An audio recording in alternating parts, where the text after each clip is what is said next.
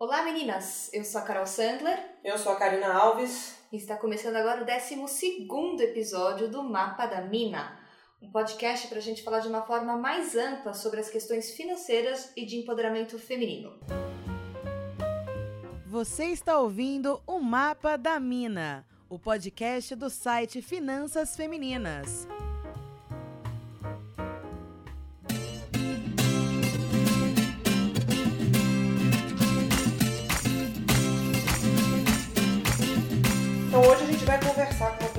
Super criativa e que não tem medo de uma boa polêmica. Cris Bartz é mineira, já mora em São Paulo há bastante tempo e comanda, ao lado da Juliana Palauer, o podcast Mamilos. O trabalho das duas é tão maravilhoso que cada episódio chega a alcançar picos de 40 mil ouvintes. Além do podcast, ela também se dedica à carreira de publicitária e de mãe da pequena Tatá. Seja muito bem-vinda, Cris. Mamileiros e oiletes! Mentira!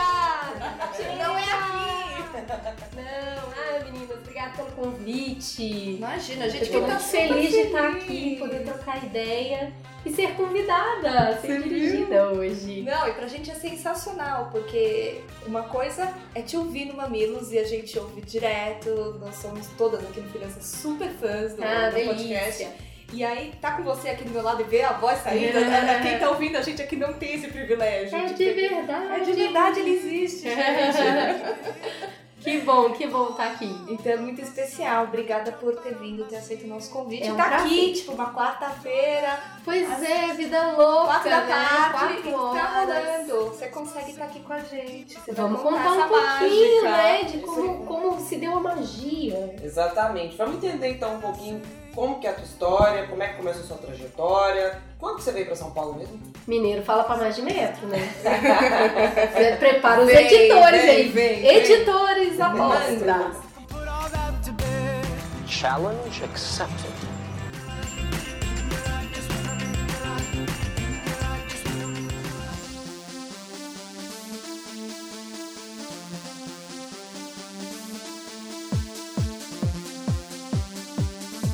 Então, tem duas coisas que eu sempre prezei muito na minha vida: dente e coragem. Eu tenho um sorriso muito grande, então eu sempre me preocupei com os dentes porque a falta dele ia ser muito sentida. E coragem, eu sempre gostei de viver desafios. Então tava lá na minha, na minha casinha, na minha terrinha lá em BH. Eu comecei trabalhando com educação à distância na própria faculdade onde eu me formei. Depois eu fui trabalhar num banco de crédito. Depois eu fui para agência de publicidade. Trabalhando nessa agência há bastante tempo, eu acabei conhecendo por internet algumas pessoas, né? Bem época de início de Twitter. Um dia surgiu um convite para fazer uma entrevista. Eu fiz uma entrevista por Skype, nesse dia, inclusive, minha internet não tava nada boa e não conseguimos fazer por vídeo, então foi só voz. Foi muito legal a entrevista, depois a gente fez uma segunda entrevista, fechou o trabalho e eu teria que começar daí uma semana em São Paulo. Virei pra minha mãe e falei: olha, tô indo pra São Paulo, morávamos só eu e meu irmão. Eu tinha um Fiat Palio, eu coloquei umas coisas no carro, falei com meu irmão: pode ficar com o resto das coisas, tô indo embora. Eu vim pra São Paulo morar com duas meninas que conheci pelo Twitter. E, tipo, temporada 1 de malhação, sabe? Sei. Fomos morar juntas sem nos conhecer. Quando eu cheguei pra trabalhar, o, o meu chefe falou: Você veio? Eu falei: Uai, você falou que a vaga era minha? Ele, mas eu não tô acreditando. Eu falei: Nem brinca. Ele, não, só tô muito surpresa. E foi, a gente ficou juntos três anos, fizemos um trabalho ótimo. A partir daí eu tive convites e fui indo pra outros lugares e ampliando meu skill de trabalho. Então eu falo que eu não sou diretora de criação, mas eu estou diretora de criação, né? Ninguém nasce diretor de Sim. nada.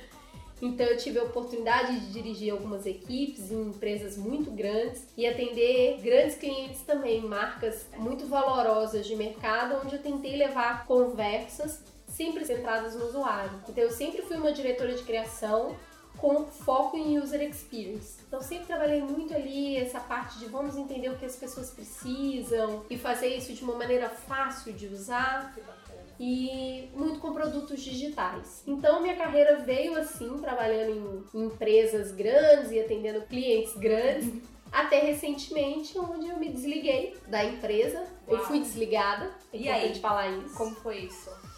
Então, menina, tudo na vida tem uma primeira vez, né? Uhum. Eu sempre vivi de convite em convite. Sei. Eu tô lá no meu lugar quietinha trabalhando, daqui a pouco chega um e começa: Cris, vem pra cá. Aqui tem uma oportunidade XYZ pra você. Sei. Ah, conversar eu vou. Eu converso com todo mundo. Eu não perco a oportunidade de conversar com ninguém. E se eu for numa vaga e essa vaga não for pra mim, eu sempre ajudo a arrumar alguém pra aquela vaga. E é assim que eu vou conhecendo gente, é assim que eu me conecto com pessoas, ajudo outras pessoas. Inclusive, tô com uma vaga aberta agora. Não, é Chris Red Hunter. Mas eu tenho a felicidade de, tipo, um dia ter indicado uma pessoa pra fazer um estágio, depois ela, eh, a gente se cruzou num outro lugar onde ela foi minha cliente. Que legal. Eu adoro ver as pessoas crescerem é e, e é muito bom poder acompanhar tanta gente evoluindo no mercado. Mas chegou agora recentemente, depois de uma crise muito forte Sim. no mercado de agências de publicidade, eu acabei tirando umas férias e na volta das férias o meu chefe me chamou e falou: Cris, assim. Eu falei: você não precisa falar. Não precisa falar, tá claro É. pra mim. A empresa tinha diminuído muito Uhum. em número de pessoas e o trabalho que estava sendo realizado não, não tava fair Sei. o que eu recebia pelo que eu tinha que entregar, pela diminuição do core da empresa. Entendi. Então ele falou assim: a gente vai precisar te desligar. E foi um desligamento muito suave, mas não deixa de ser impactante. Sim. Então eu lidei com isso assim pela primeira vez de tipo, vamos te desligar. Falei, caramba, nessa altura do campeonato é agora que eu vou Rola. sentir isso. Rola. né? Sim, você Frio na vai sentir. diferente é depois de toda. Super, porque você fala assim, beleza, a, a gente trabalha uma expectativa de quem é muito bom é indispensável. Sim, né? É isso. E na verdade não. Todo mundo é dispensável. Ninguém é indispensável, é isso. Porque na verdade os cenários mudam, né? Sim. E quando os cenários mudam, você pode ser uma pessoa muito competente no que você faz, mas de repente a empresa não precisa mais daquela competência. Isso não tem a ver com você, necessariamente. Sim. Tem um conjunto de valores ali que foram alterados. Então, assim, eu já não sou mais tão jovem, apesar das pessoas olharem pra mim e falar, jura?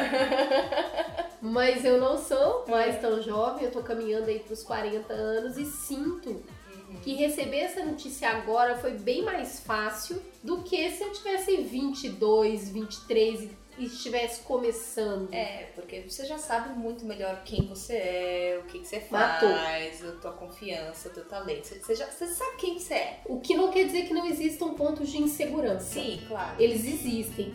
E eu acho que o medo e, e a insegurança, ela pode ser um tempero saudável Sim. para que você não se torne arrogante. Porém, dá um sustinho, né? Dá um Opa. friozinho na barriga. Opa! To Cork and Curry Mountain.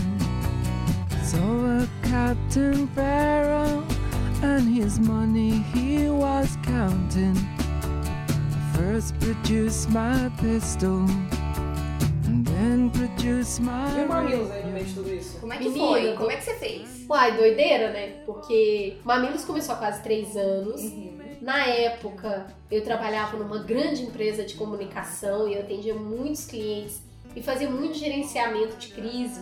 Eu falei, gente, olha a pegada de carbono que eu tô deixando nesse mundo. O que, que eu faço? E o, o Mamilo surgiu quase como isso, sabe? Que legal. Pra compensar a pegada de carbono. Porque eu e a Juliana nos conhecemos, mas nunca, nos- nunca fomos íntimas. Uhum. E de repente surgiu a oportunidade para gravar o podcast do Merigo, que é o marido dela, e ela me chamou pra ir. E eu já paquerava ela. Porque eu seguia ela nas redes sociais, ela lia muito, eu ficava, nossa, menina lê, né? Aí eu comprava ali os livros. E ela fala que não, que ela que me paquerava e eu não dava bola. Que massa. E aí um dia ela me convidou pra ir gravar o Braincast. A gente foi, gostou pra caramba. Eu sempre fui apaixonada por rádio. Então na hora que eu cheguei, gravei aquele negócio, eu falei, não, gostei demais é disso. E aí a gente saiu e teve uma repercussão muito boa. Uhum. E as pessoas começaram, era em 2014, né? Não tem podcast feito por mulher, por que vocês não fazem? Nananá, gente olhou uma pra outra e falou, uai, vamos fazer? Ai, que máximo. E aí a gente começou com sempre o propósito inicial e, e- e recorrente do Mamilos é realmente dar espaço para esse contraditório. Sim. Né? É um lugar de reflexão, um lugar de encontro, onde você é convidado a ouvir nem sempre aquilo que você gostaria, mas entender como o outro pensa, como o outro age e que bagagem dá ao outro o olhar que ele tem. Então, a cada episódio é um mergulho. Né? A gente entra sem saber basicamente nada sobre o assunto e pesquisa muito. As nossas pautas chegam a ter 30 páginas, 40 páginas, com muito conteúdo. Quando a gente fez um especial sobre jornalismo e recebemos alguns jornalistas, o pessoal falou: Poxa, mas o que vocês fazem é jornalismo? Sim. A gente, não, vocês estão doidos? A gente é publicitária.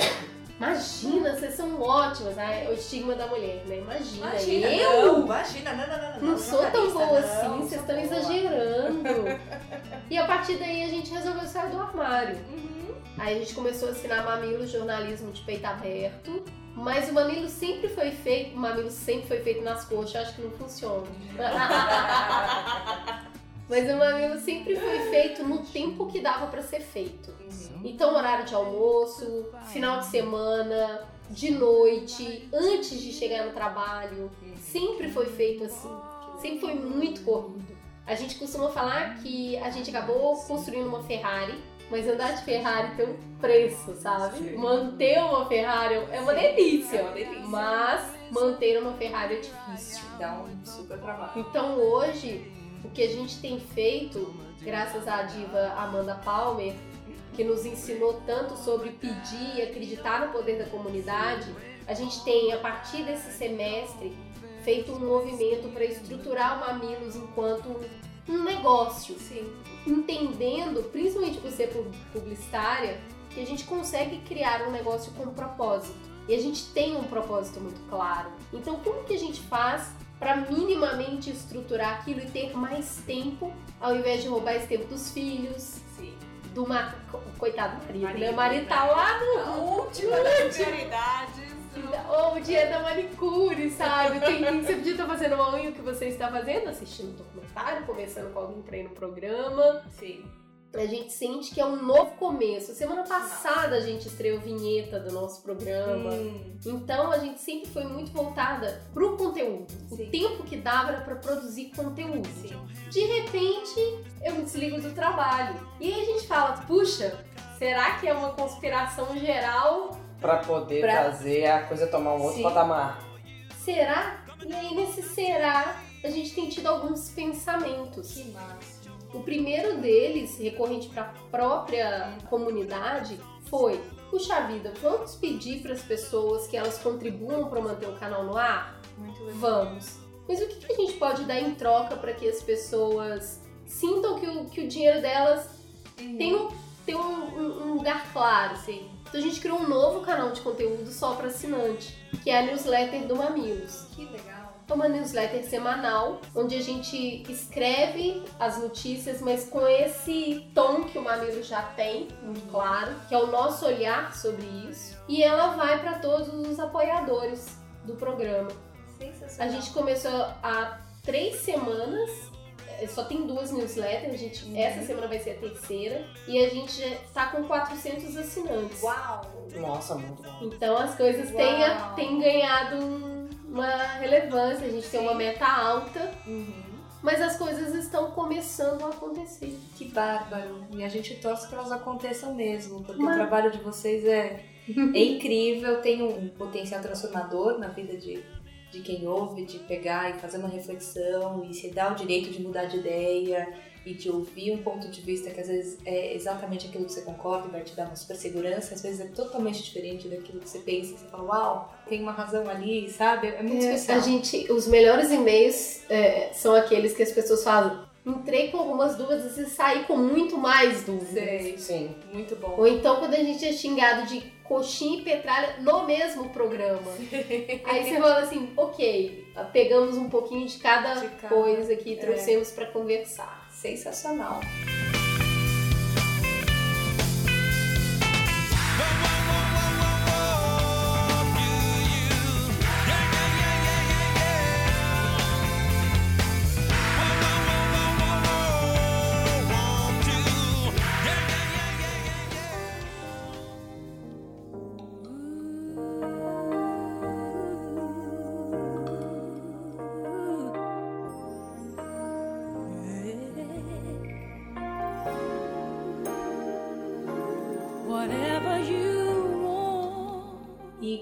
Tiveram um episódio que teve um alcance muito grande, o Mãe de Merda, que fala justamente desses dilemas dos aspectos da maternidade que são frequentemente glamorizados na mídia e na cultura, mas a gente sabe que não tem nenhum glamour na prática. A gente queria trazer um pouco mais esse tema aqui para a questão do fato de dividir maternidade e carreira. De um modo geral, no discurso essa divisão parece funcionar super bem, mas na realidade a gente sabe que existe uma série de dificuldades para colocar em prática esse equilíbrio entre carreira e maternidade. O que se acredita que pesa mais? A cobrança externa que a mulher sofre para dar conta de tudo e ainda ser mãe perfeita, esposa perfeita, super profissional, ou a cobrança dela mesma para atingir esses objetivos que estão às vezes totalmente fora da realidade? Acho que a gente se cobra a partir do que é colocado pra gente como desejado, né? Uhum. Ninguém nasce se cobrando. Sim. Você se cobra porque tem os parâmetros muito altos para se cobrar. A minha vida não é dividida entre maternidade e carreira. Eu sou muitas coisas. Sim. E ser mãe é mais uma dessas coisas. A Tamires é a pessoa mais importante da minha vida, mas ela não é a única pessoa da minha vida. Então, cavar dentro desses papéis é difícil. Super. É uma sensação eterna que você tá devendo alguma coisa pra alguém. Pra alguém. Eu sei exatamente né? tá falando. Então, assim, você é filha, você é mãe, você é amiga, é esposa, é profissional e você é você, Você é você. né? Você é você. Então, quem é você quando você não está sendo nada para ninguém? Quem é você quando você está sendo algo para você mesma? E muito recentemente eu fiz uma opção, digamos no mínimo polêmica. Eu venho de uma família muito humilde, tem toda uma história de construção de uma carreira aí galgada com, com bastante unha. E o meu inglês sempre foi muito ruim. Quando eu tinha tempo pra estudar, eu não tinha dinheiro. Agora que eu não tenho dinheiro, não tenho tempo. E aí eu fui e falei o seguinte. Eu vou tirar 30 dias de férias e eu vou viajar sozinha pra estudar. E aí, tipo, as pessoas olharam e falaram assim: Mas você vai deixar sua filha? É. Sim, eu vou deixar minha filha, porque precisa agora, neste momento da minha vida, que eu reencontre a Cris. Tem muito tempo que eu tenho sido todos esses papéis Sim. e não tenho conversado comigo mesma. Eu não faço nada pra mim. Sim. E foi difícil tomar essa decisão, porque primeiro eu tive que calar a minha própria voz. Sim.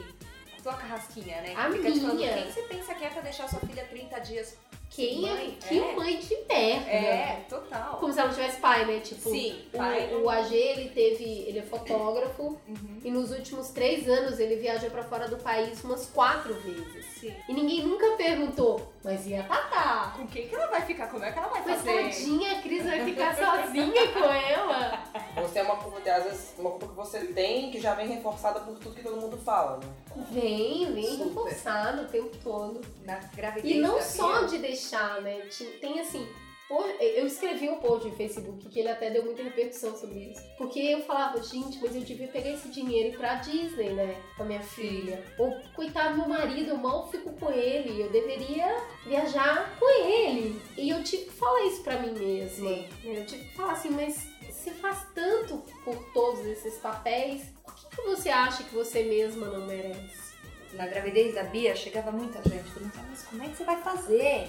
Acabou de montar um negócio. Como é que você vai equilibrar isso? Eu falei assim, gente, ninguém tá perguntando pro meu marido que acabou de assumir um super cargo alto, sabe? Nossa, você acabou de assumir esse cargo, como é que você vai dar conta de, de, de, de filha pequena em casa? Não faz, essas perguntas são muito unilaterais e a responsabilidade é aparentemente exclusiva nossa, né? E a realidade É. Não, é, não é bem assim. Não, eu vou te falar que quando a Tatá chegou, eu, eu sou uma pessoa de muita sorte. É, Eu tava trabalhando, eu era, já era diretora de criação associada. E a Tatá, ela, ela foi adotada. E quando ela chegou, a diferença do biológico produtivo, Sim. que eu acho, é que quando você tá biologicamente grávida, você vai ficando pesada, vai ficando cansada, vai ficando sem posição. Pelo menos todas as minhas amigas Sim. dizem isso. E aí chega uma hora que você fala, ah, eu quero que nasce logo, não aguento mais, porque tá É. difícil lidar com essa barriga. Exato. E nasce, e aí você tem um tempo de feedbacks progressivos, né? Primeiro chora, depois as coisas vão acontecendo e a- a- o laço vai sendo criado com isso. Isso. Quando você adota, você está no trabalho, trabalhando aqui, gravando um podcast, seu telefone toca, você sai de casa, filho, e volta mãe, com um bebê. Assim, sem cama, sem roupa, sem nada. Porque você nem sabe que idade que ele vai ter. Você tem um range ali pra, pra colocar, mas você não sabe nada. Sim. Basicamente. Loucura. Então o que acontece é que você tá a mil por hora, de repente puxa o freio de mão. Sim. E aí você vai pra dentro de casa e tem uma criança. Eu nunca tinha ficado sem trabalhar. Eu Uhum. comecei a trabalhar com 15 anos, minha carteira é assinada com 15 anos. E de repente eu falei, eu, eu fui tão prepotente, é tão engraçado rir disso. Até outro dia eu tinha, se eu tivesse eu mostrar pra vocês. Hum. Eu tinha uma agenda do que, que eu ia fazer. De Uhum. 7 horas da manhã, que é o horário que eu sempre acordei pra trabalhar, até meia-noite, que era o horário que eu costumava Sim. dormir. Eu falava, cara, muito tempo, né? Então vai dar pra estudar inglês. vai dar. Nossa, que ficar fazendo com tanto tempo? Oi? Oi? Oi? Adeus. Você não tá tempo. entendendo? Adeus. A noção de tempo muda completamente. E eu ia pra cama, 8 horas da noite, parecia que eu tinha batido uma laje. É isso. De exaustão. Psicológica e física mesmo. tudo, de Tudo. entender como que você vai lidar com a cria. É, é Como que assustador. funciona isso? É assustador. Não- Nossa. não- sabe? É uma energia que você despende absurda. Todo dia você tá dormindo, você acorda com um choro, sabe? Você acorda com uma. De... É só Você demanda. não tem tempo de processar, não tem mais aquele acordar gostoso. Não tem, não Sabe, tem. Não dormir. acordar. É, não, não tem. Não, esquece, porque já, já entrou na demanda. Já entrou na demanda de tá chorando, tá gritando, tá. Ou então já tá entrando no meu quarto, acendendo a luz, mamãe, acorda, sabe? É, mamãe, eu quero isso, mamãe, eu quero fazer cocô, mamãe. É, Sim. e é, é enlouquecedor. Então, assim, é, quando eu me vi e eu, eu me senti muito presa. Uhum. Eu tive quase uma claustrofobia. Sim. Porque eu sentia que eu não saía da cozinha. Sim. Eu terminava o café da manhã, tava na hora do almoço, terminava a cozinha do almoço, tava na hora do lanche. Eu falava, não é possível que Sim. é assim. Eu tô fazendo alguma coisa errada. Eu me senti muito sozinha, Uhum. porque. Eu sei lá porque eu, eu me achava. Eu achava muito estúpida as minhas aflições. Afinal, eu não queria tanto ter um filho. Tá aí, chegou e. Tá aí, olha que aí você a tá alegria da sua sofrendo? O que vida. você tá sofrendo, né? Olha que garota linda, tudo deu certo, olha que maravilhoso. Você não tá feliz? Eu tô feliz. Tô feliz, tô exausta, tô com medo. Tô, eu quero que alguém toma essa criança. Eu lembro a primeira vez que a minha mãe foi visitar, Hum, eu entreguei pra ela, a Tatá, assim, e eu e o AG, a gente desesperada, a gente foi pro motel dormir. Porque a gente não dormia semanas. sim. Porque, sei lá por quê. Porque Sim. a Tatá tinha quase dois anos. Sim. Tudo bem que ela dava uma cortadinha, mas ela não era um bebezinho. Mas eu tinha certeza que ela ia morrer. Ficava naquela pilha ali, entendeu? Muito pilha lá, via se tava respirando, sabe? Tipo, não existe nenhum sentido lógico nisso. Não, mas. Ela vivia num abrigo e ela sobreviveu. Mas agora que ela tava na minha casa sendo amada e feliz e tinha uma família, óbvio que ela ia morrer.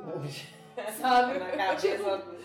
Mas, mas é mãe. É mãe. E é mãe. E, e- e é exatamente isso. A Bia nasceu e pra mim era desesperador. Primeira ideia de voltar a trabalhar. Esquece, nunca mais quero voltar a trabalhar na vida. Eu tava demorei- desesperada pra voltar a trabalhar. Foi um mês. Um mês que chegou um dia, minha mãe falou assim: Carol, tira o pijama, vai, chega, ela já vai fazer um mês, tá na hora de você tirar o pijama, põe uma roupa, vai dar uma volta em casa, eu fico com a Bia pra você, tá tudo bem. Eu, não, mãe, não quero, não quero sair de casa, não queria sair de casa. Primeiro dia que eu saí de casa, eu falei, mas eu não quero voltar pra casa. Em dois meses eu tava desesperada pra voltar a trabalhar, É. já tava voltando, a Karina já tava comigo no Finanças desde aquela época. E é muito louco, porque você, por um momento, você mergulha naquela função materna e você acha que o mundo vai ser só aquilo, que nunca mais vai dar um horário pra você marcar Uhum. um horário pra fazer a mão, pra você marcar Nem uma xixi, reunião. né? Não, xixi. Se fazer xixi esquece. com uma criança no colo é bem louco. É, É bem louco. Super, super. Tomar um banho, lavar o cabelo, lavar e secar o cabelo, sabe? Aham. Nada disso. E aí depois você vai recuperando o seu tempo, aos poucos. E só que você se sente internamente nessa dívida, nessa culpa. É. É, muito difícil. Tem, tem coisas importantes que eu aprendi a respeito disso, que eu queria dividir. Primeiro, conta para suas amigas o que, que você tá sentindo. Sim. Porque muda só o mosquito, o cocô mesmo. É isso. Todo mundo sente em algum ponto. Segundo, não fica querendo fazer tudo ao mesmo tempo. Você vai ter um tempo de dedicação exclusiva pro filho, Sim. que ele acabou de chegar e você ainda tá se entendendo com aquilo. E depois você vai voltar a ter uma vida. Sim. Só que você tem que ter paciência com você mesma. Porque ao mesmo tempo que você quer ser uma boa mãe, você quer ser uma boa tudo, sabe? Eu costumo falar que a maternidade não muda a vida da gente. A gente morre. Morre e nasce outra pessoa. Sim. Essa outra pessoa que, que vai nascer, que nasceu ali quando chega o filho, ela é muito legal. Ela é ótima, ela vai lidar melhor com as pessoas. Sim. Ela é uma pessoa que exercita a empatia e a paciência de uma outra maneira. O que não quer dizer que você vai sentir, você não vai sentir saudade daquela que morreu, Super. aquela que ia pra balada, Né? aquela que tava sempre rindo, porque a vida era menos operacional. Sim. O filho ele traz um operacional muito forte. E o terceiro é aprender a respeitar a sua frequência afetiva, que é você vai dar aquilo que você é capaz de dar para as pessoas. E quem te conhece, quem te Sim. ama, vai respeitar a frequência afetiva que você consegue dar. Sim. Aquele amigo que você saía sempre com ele, você não vai sair mais, não dá. Não dá. E de vez em quando você vai mandar uma mensagem pra ele: Saudade, tá tudo bem? Um beijo. E ele vai falar: pô, que bom. Porque tem coisas muito grandes acontecendo ao mesmo tempo na vida de uma pessoa que tem um filho. E eu acho que essas três coisas, se eu pudesse voltar atrás, eu ia fazer mais isso. Eu ia compartilhar mais o- Uhum. o- os- as minhas aflições. Eu ia respeitar mais o tempo de construção e eu ia contar para as pessoas, tipo, olha, eu ainda te amo, tá? Tem dois meses que a gente não se fala, mas você ainda é importante pra mim, beleza? Segura aí, uma hora eu volto. Poxa, e é tão, tão bacana isso que você tá falando de conversar com, buscar pessoas amigas pra falar e tudo mais. E essa coisa de amigos que estão distantes, mas que são amigos de vida inteira. E é uma coisa muito engraçada, porque uma das minhas melhores amigas, assim, de infância, infância mesmo. Se conheceu com 5 anos de idade e crescemos juntas, assim. Só que hoje nossas vidas são completamente diferentes. Eu moro aqui, ela tá morando em Curitiba, tô seguindo minha. Tô, tô mais focada na minha carreira, cuidando de outras coisas. Ela tá extremamente focada na carreira dela, casou tem pouco tempo, já tá começando a pensar no primeiro filho. E é essa coisa de raramente a gente consegue se falar, sei lá, uma vez por semana. É, quando, quando a gente consegue, isso já é muito, porque o, o time já é tão diferente de tanta coisa, tanta coisa pra priorizar e tudo mais. E eu sempre fico com essa preocupação, assim, sabe? De tipo, poxa, quando vier um filhinho da Raquel, como é que vai ser? Como é que ela vai lidar? Como é que. Porque ela sempre foi super sistemática, super é, perfeccionista, sempre focada em dar 110% de tudo. E que sempre, com tudo. É com nota, é no trabalho, é a vida toda, a vida inteira, Sim. sabe? E, e eu sei que vai ser a mesma coisa. Na hora que a criança chegar, isso vai triplicar, quadruplicar, sei lá o quê. É, o filho, ele traz pra você a real noção de vida muito, muito humana, que é a ausência do controle. É. O é filho isso. é a única vez na minha vida que alguém falou: dá o controle aqui, obrigada, tchau, beijo. Nunca mais devolveram. Porque você pode controlar suas finanças, seu peso, sua carreira. Pode uma ou outra coisa sair errado, mas você consegue voltar para o que você quer. Não tá satisfeito com esse emprego, você corre atrás de outra. Quer engordar, emagrecer, pintar cabelo, usar tal roupa. Você tem Tá. essa liberdade toda para controlar esse ecossistema. Esse cara é muito legal, mas não amo mais esse, vou arrumar outro, agora vou namorar uma menina. Você pode fazer o que você quiser. O filho é a ausência do controle, porque ele não é você. Ele é outro ser humano. Ele é outro ser humano quer. dotado de suas próprias escolhas, a sua própria personalidade. Ele, você não faz download seu no filho. Ele Mas tem, não- ele tem o software dele, E sabe? você quer educar, você quer que se comporte de certa de tal forma. Você quer que saia do quer que você que pensou. saia, é, e é uma loucura. E você se pega mordendo as línguas de filha minha não vai fazer escândalo, filha minha, minha não vai ter ataque de birra, filha minha não vai fazer isso, filha. Ih, Você faz mil promessas que você não vai conseguir cumprir. Não. Porque a teoria é uma coisa e a prática é outra. E de repente talvez seja então isso, é a hora que, que a pessoa precisa admitir essa falta do controle, que ela pode encarar esse excesso de cobrança de uma forma mais construtiva e não se, se boicotando ou se cobrando cada vez mais para ser uma mãe cada vez melhor e ainda assim ter uma carreira excelente, ainda assim ser uma pessoa espetacular. A carreira, eu acho que tem uma coisa muito interessante que eu aprendi com a Denise Damiani, que, que escreveu um livro muito legal sobre finanças. A gente já falou dele lá no, no Mamilos, a Carol teve conosco. Você não vai abrir mão dos seus filhos pela sua carreira e nem da carreira pelos filhos. Dá pra conciliar. O que acontece é que você vai trabalhar ao longo da sua vida uns 25, 30 anos. Você vai trabalhar bastante tempo, vamos colocar aí 25 anos. Possivelmente você vai ter um hiato nesse tempo aí de 5, 6, 7 anos você vai dedicar pro filho. Ainda assim, se você parar de trabalhar porque seu filho tá pequeno, você vai esperar ele crescer, em algum momento esse filho não vai mais depender de você e você pode querer retornar ao mercado de trabalho. Então quer dizer, quando a gente, quando o filho chega, você fala, acabou minha carreira. Não é necessariamente assim. A não ser que você queira não trabalhar mais. É uma opção válida e ela tem que ser levada em consideração. Se dá pra equilibrar os pratinhos financeiros e isso te faz feliz, vai fundo, vai fundo. A minha situação, como eu fiquei muito presa né, na rotina, chega um dia que eu liguei pro meu chefe e falei, deixa eu voltar. Ele falou, gata, não, tá louca. Vai construir seu ninho. Eu nunca vou esquecer isso. Eu sou muito grata ao, ao conjunto de chefes que eu tive nessa época, que eram pais, Especial. Muito valorosos, muito presente na vida dos filhos. Foi uma, comoção quando a Tatá chegou, de choro, de gente dando parabéns, de dando presente. Então, quando eu voltei pra trabalhar, era assim, eu ficava com a Tatá pensando no trabalho e no trabalho pensando na Tatá. E eu não fazia nenhum dos dois muito bem. E eu gostaria muito de ter sido mais gentil comigo. Eu não, eu não me acolhi. Eu não respeitei esse sentimento tão confuso, sabe? Eu não tinha paciência comigo. Eu me tratava mal, ou seja, eu me culpava e eu me sentia mal profissional e mal mãe. Porque eu não conseguia perceber que aquilo era complexo mesmo, para qualquer pessoa. E que tudo bem, não dura para sempre. É um aprendizado muito novo. Sair hora de casa não e ter um serzinho ali te esperando. Mas na hora, quando você tá no olho do furacão, você acha que aquilo é eterno. Você não Uhum. consegue ver aquilo passando. Não consegue, mas passa. Por isso que eu falo de compartilhar. Porque quando você conversa com uma amiga que tá com um filho maior, tá com dois, ela vira pra você, gata, deita aqui cabecinha no ombro que passa. Eu tive a oportunidade, eu tive uma amiga muito querida que não teve leite pra amamentar. E ela chorava e falava, eu não sou mãe, eu não consigo amamentar meu filho. Eu falei, mas e eu que não pari, mulher? Você acha que eu sou menos mãe? E aí ela tomou um susto. Sim. E ela falou, não, Cris, desculpa. Eu falei, isso não é pra mim Não é pedir pra desculpa, mim. é pra você mesma. Cada mãe é uma mãe possível. É. Que mãe é possível que você seja? E alguns dias você vai ser mais mãe e tem dias que você vai ser menos mãe. Eu li naquele livro da pesquisadora, I Know How She Does It. Você Hum. já viu esse livro? Já ouviu falar? É muito bacana. É Laura Vanderkamp, alguma coisa assim. E ela traz um, a mensagem dela é o, o dia 24 horas. Você não vai conseguir equilibrar. É impossível se equilibrar. Mas na semana você consegue. Semana são 168 horas. Olha que maravilha. Você tem 168 horas para você administrar da forma que você acha melhor.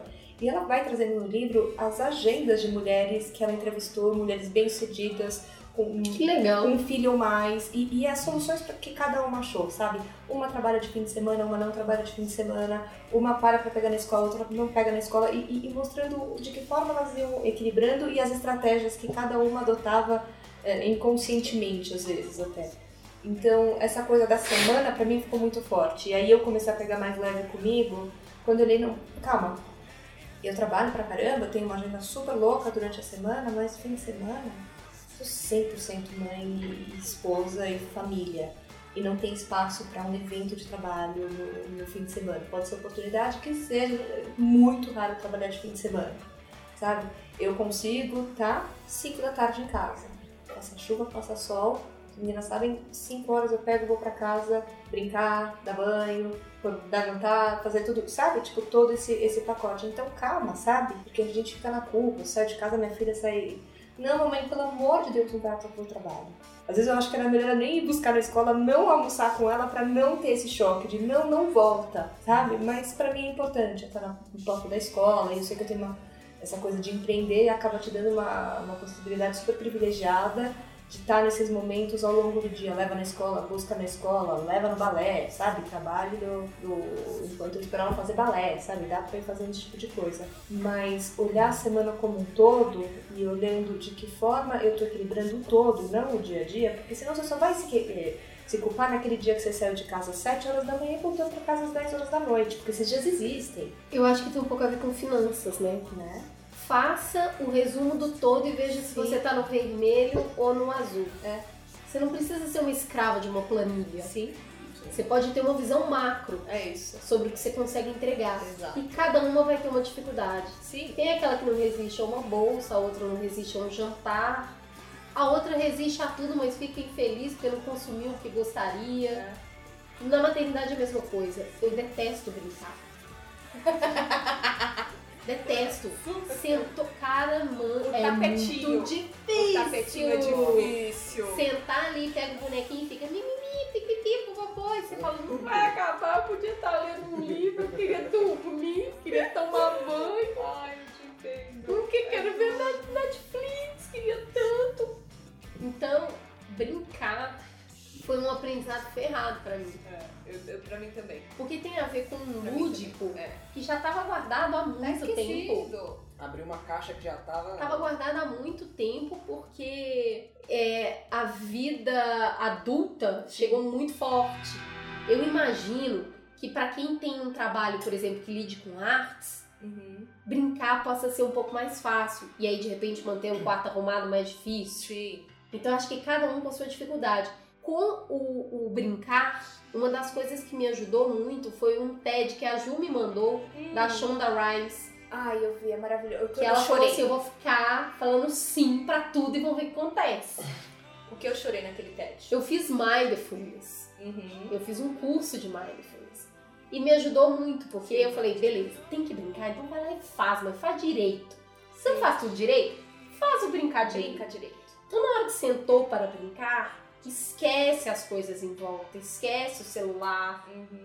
desliga a meleca, porque vai chamar e você vai olhar. E aquele tempo, ela é minha cliente. Né? Eu tô atendendo a minha cliente, eu não tenho uma mega responsabilidade quando eu vou atender um cliente. A minha filha é minha principal cliente. Perfeito. Então, que, que produto eu tô entregando para ela?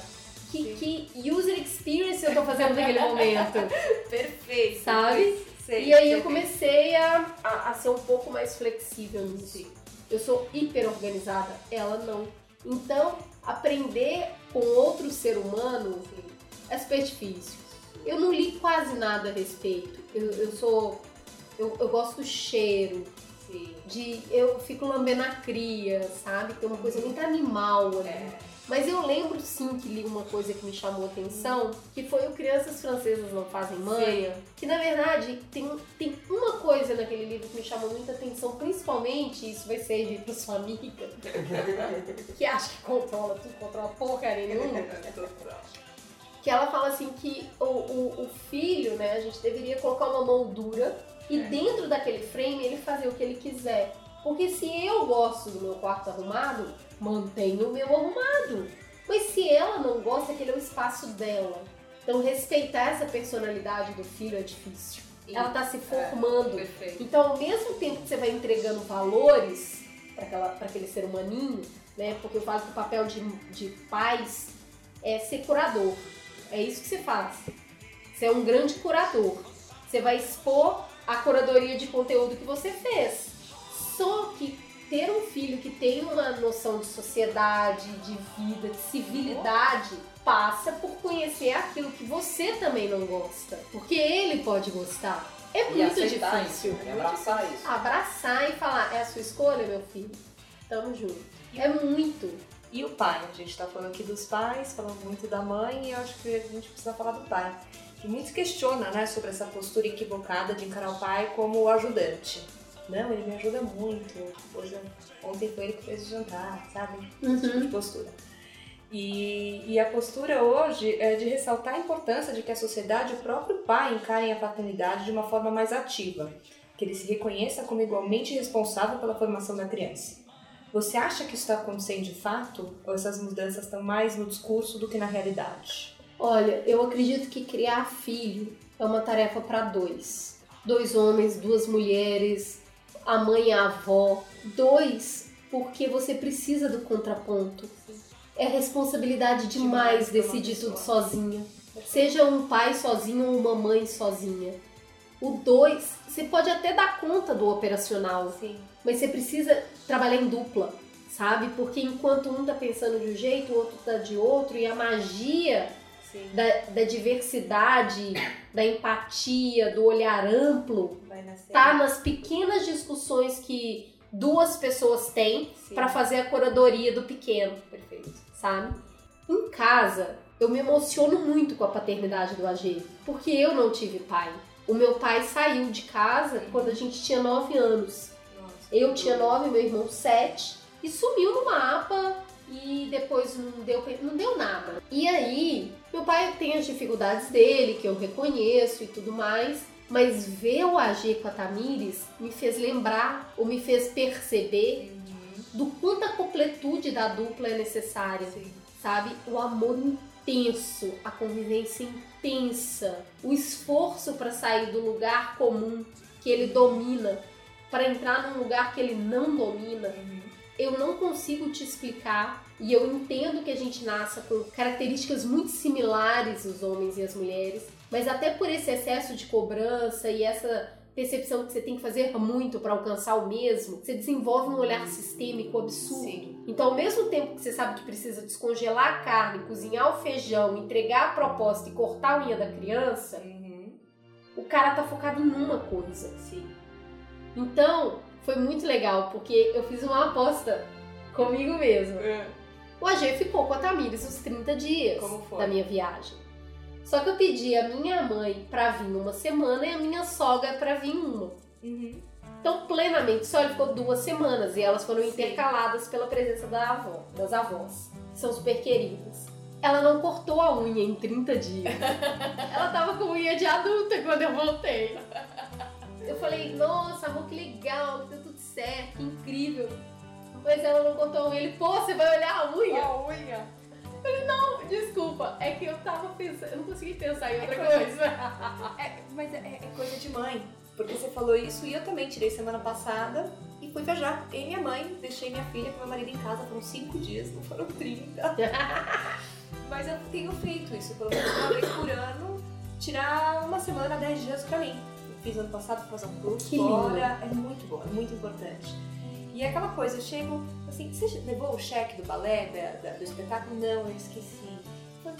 Assim, Eu esqueci a palavra que eu mais escuto. é, Eu esqueci. E, e você, fala, você pode falar assim, nossa, não, eu, se eu tivesse aqui, tinha levado o cheque do balé, o presente da amiga, tinha cortado a unha, tinha feito tudo E isso. aniversário esqueceu o presente. Nossa. Jesus, Maria José, eu quase morro. Eu, Eu falo, eu não acredito que você Hoje. fez isso. hoje, eu fui, hoje, levar 10 dias depois da festa, fui levar o presente da escola pra mãe, desculpa, eu tava fora semana passada. a Maria Aquele esqueceu de incompetente. Foi isso, sabe? Mas foi muito engraçado. E, e aí você fica muito no. É muito fácil você pegar e olhar, pá, olha só, eu teria sido perfeita, tinha encarado isso, isso, isso, calma, mas eu não é eu, é uma outra pessoa. Esse é o outro respeito. É, é isso. Porque tem coisas que ele faz que eu não faço. Sim, exato. A completude vem disso. Vem disso. Ele, ele tem uma, uma paciência Uhum. maior. Ele tem uma profundidade absurda. É. Então, o, o balanço disso é muito bom. De qualquer maneira, eu acho que ter a- o primeiro homem da vida dela é um cara muito incrível. É um cara que empodera ela, reconhece o valor dela, auxilia, apoia, acolhe. Então ele É uma a- visão linda do masculino. e assim, vai lá em cima a régua. Sim, Sabe? Eu não sei como é que vai né? Ser. Lessons, né? Não é? Nossa.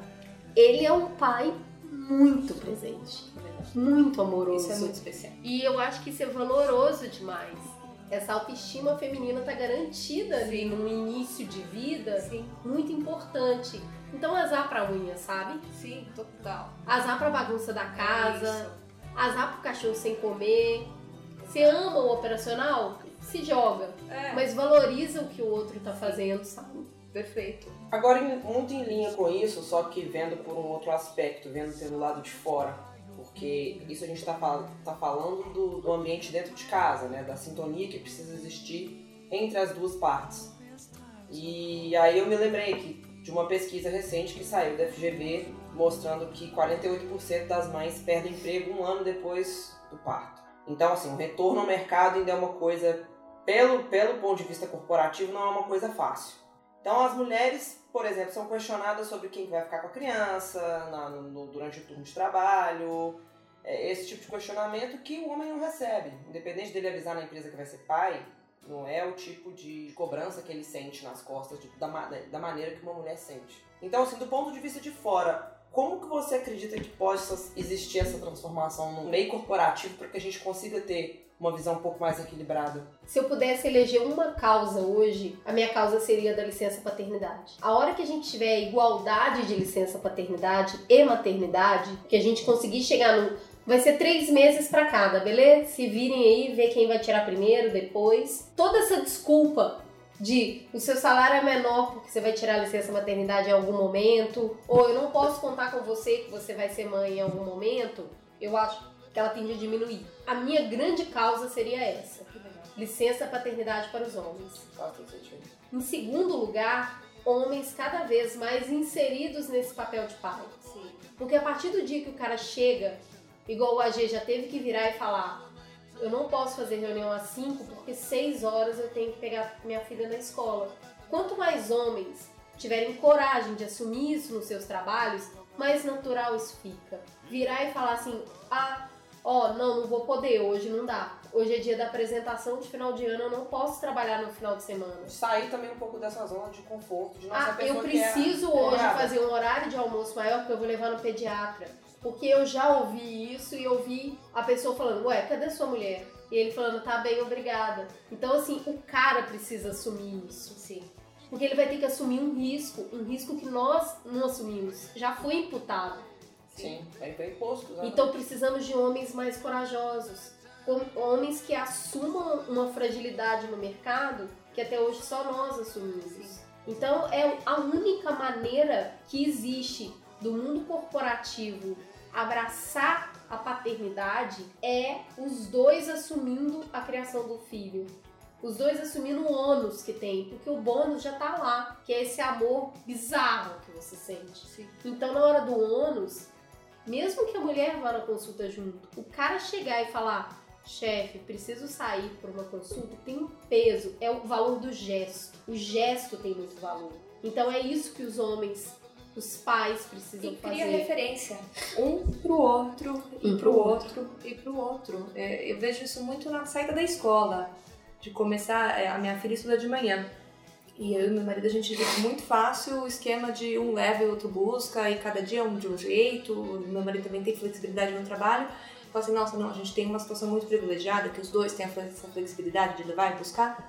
Mas eu vejo ali naquele microcosmo, pelo menos da escola, muitos pais buscando. Muitos pais de, de terno e gravata que conseguiram parar na meio-dia e estavam na porta da escola, sabe? É, e começar a ver, aos poucos, relatos de mulheres que... De homem reclamando que não tem fraldário, É isso. unissex. Exato. É isso que a gente exato. precisa. Não Homens consegue levar- reclamando. Exato, exatamente. E se posicionando e mostrando para outros homens e outras mulheres que existem outras formas de você pensar na, na maternidade e na paternidade como um trabalho em conjunto mesmo.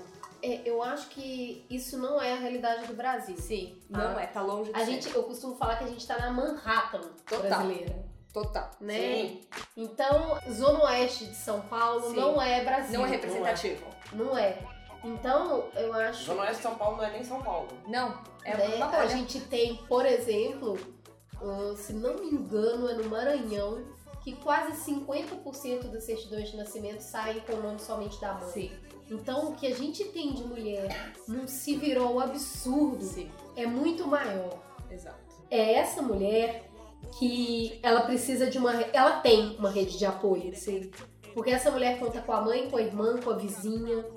É. Ela conta com uma rede de outras É mulheres. aquela frase africana, né? It takes a village to raise a child. Você precisa da aldeia inteira para criar uma criança. Exato. A minha preocupação hoje é estender essa visão crítica para além de nós que já podemos saborear um mínimo de companheirismo na criação Exato. dessas crianças, sabe? A Viviane Duarte faz um trabalho Sim. maravilhoso que é o plano de menina para mostrar para essas meninas que existe um ser humano independente desse ser humano ser mãe, né? O que a gente tá falando hoje não é de menina que não sabe se prevenir, mas ela não é ninguém. E a partir do momento que ela é mãe, ela vira a mãe do fulano. Sim. Então a identidade dela é ser mãe. A gente precisa ofertar oportunidades para que ela seja outras Tem pessoas, outras identidades. outras tags que não a maternidade, né? Porque para nós que temos muito acesso à informação, o nosso drama é outro. Sim. O nosso drama é essa cobrança por uma perfeição inatingível, é a busca por ter uma igualdade de gênero que nos permita manter o sonho da nossa carreira de pé. E a gente tem pessoas que ainda tá muito lá atrás, muitas mulheres buscando minimamente um complemento de renda para conseguir criar esses filhos. A minha mãe sempre trabalhou muito para criar a gente, principalmente porque a gente não teve pai presente e ela trabalhava dia e noite. Eu vi pouco a minha mãe durante um período muito grande da minha vida, mas eu sempre olhei para aquela mulher com muita admiração. De perceber que ela pegou o touro pelo chifre ali e ela criou dois filhos. Quando eu passei semanas trabalhando em projetos grandes que me exigiam muita presença, e eu tive a infelicidade de chegar, a Tatá tá dormindo, sair, ela ainda tá dormindo, e chegar, ela tá dormindo de novo. Eu fazia coisas tipo dar um nozinho no lençol pra, pra provar pra ela que eu estive ali. Pra ela saber que eu fui ali, que eu tava presente. Que é uma coisa que a minha mãe fazia quando ela passava muito tempo sem ver, entrando e saindo de um emprego pro outro. Então eu acho que são os gestos sim, da maternidade, dessa, dessa presença. Eu sempre amei minha carreira, eu amo trabalhar.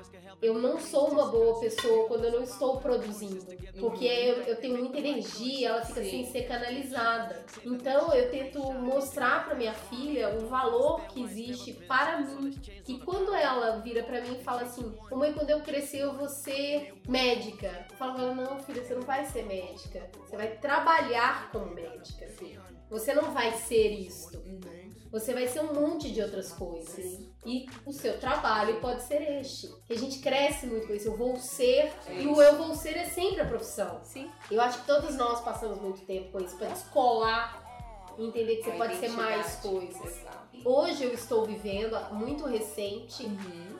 uma maternidade mais dona da minha agenda. E é bem mágico isso. né? Eu fiz um trabalho bastante intenso por esses dias. E aí no final de semana eu me comprometi com ela e falei, filha, semana que vem a mamãe vai estar mais tranquila. E ela, escarrada minha, muito irônica, levanta as mãozinhas e fala, que milagre! Não creio. muito bom! Ela pergunta, como foi o seu dia? Você teve reunião? Eu tive. Ela, e o cliente gostou do projeto? Ah, não. E eu Toda pergunto, séria. Completamente. E eu, Tá fa- e, eu, pronta já. e eu conto pra ela de verdade. Eu falo, hoje foi um dia ruim e o cliente não aprovou o projeto e eu fiquei muito chateada. E ela fala, mas mamãe, por que ele não gostou? Ai, Oh, bonitinha. Deus. Aí eu explico pra ela, porque às vezes as coisas dão errado, por mais que a gente se esforce. E hoje foi um dia que deu errado. Então, eu, contar isso pra ela, poder compartilhar. E ela conta as vivências dela no mesmo nível, né? não. No mesmo nível. Hoje eu não tive um bom dia na escola. É mesmo, filha? Por quê? Porque no horário do almoço eu cheguei atrasada, não tinha mais onde sentar com os meus amigos. Eu, ai, que chato. E aí? Aí eu comi sozinha na mesa, eu detesto comer sozinha. e é gostoso esse compartilhamento, sabe? De contar essas coisas. Então eu aprendo muito com ela. Aprendo até como gerenciar minha carreira. Eu acho, inclusive, que eu me tornei uma, uma gestora de pessoas Sim. melhor depois que eu, que eu tive que eu tive a Tatá. Cris, super obrigada. Nossa, acho que foi uma hora aqui super especial pra Super rica, gente. certeza. muito rica. A gente adorou você ter estado aqui com a gente, compartilhando essa visão incrível que você tem e, e muito lúcida e muito crítica. Foi muito especial. Super obrigada por ter Que vindo. bom, eu que agradeço. Eu acho que a gente precisa acreditar mais na nossa própria competência e se acolher nessa competência, e ser uma mãe possível e uma profissional possível. Não é ficar num lugar quentinho e se acomodar, mas é poder se acolher também. Perfeito. É por aí. Super obrigada, Cris, por Eu que agradeço vindo. o convite. Eu sou Carol Sandler Eu sou Karina Alves. e esse foi o Mapa da Mina. Um beijo enorme. Beijo, até o próximo.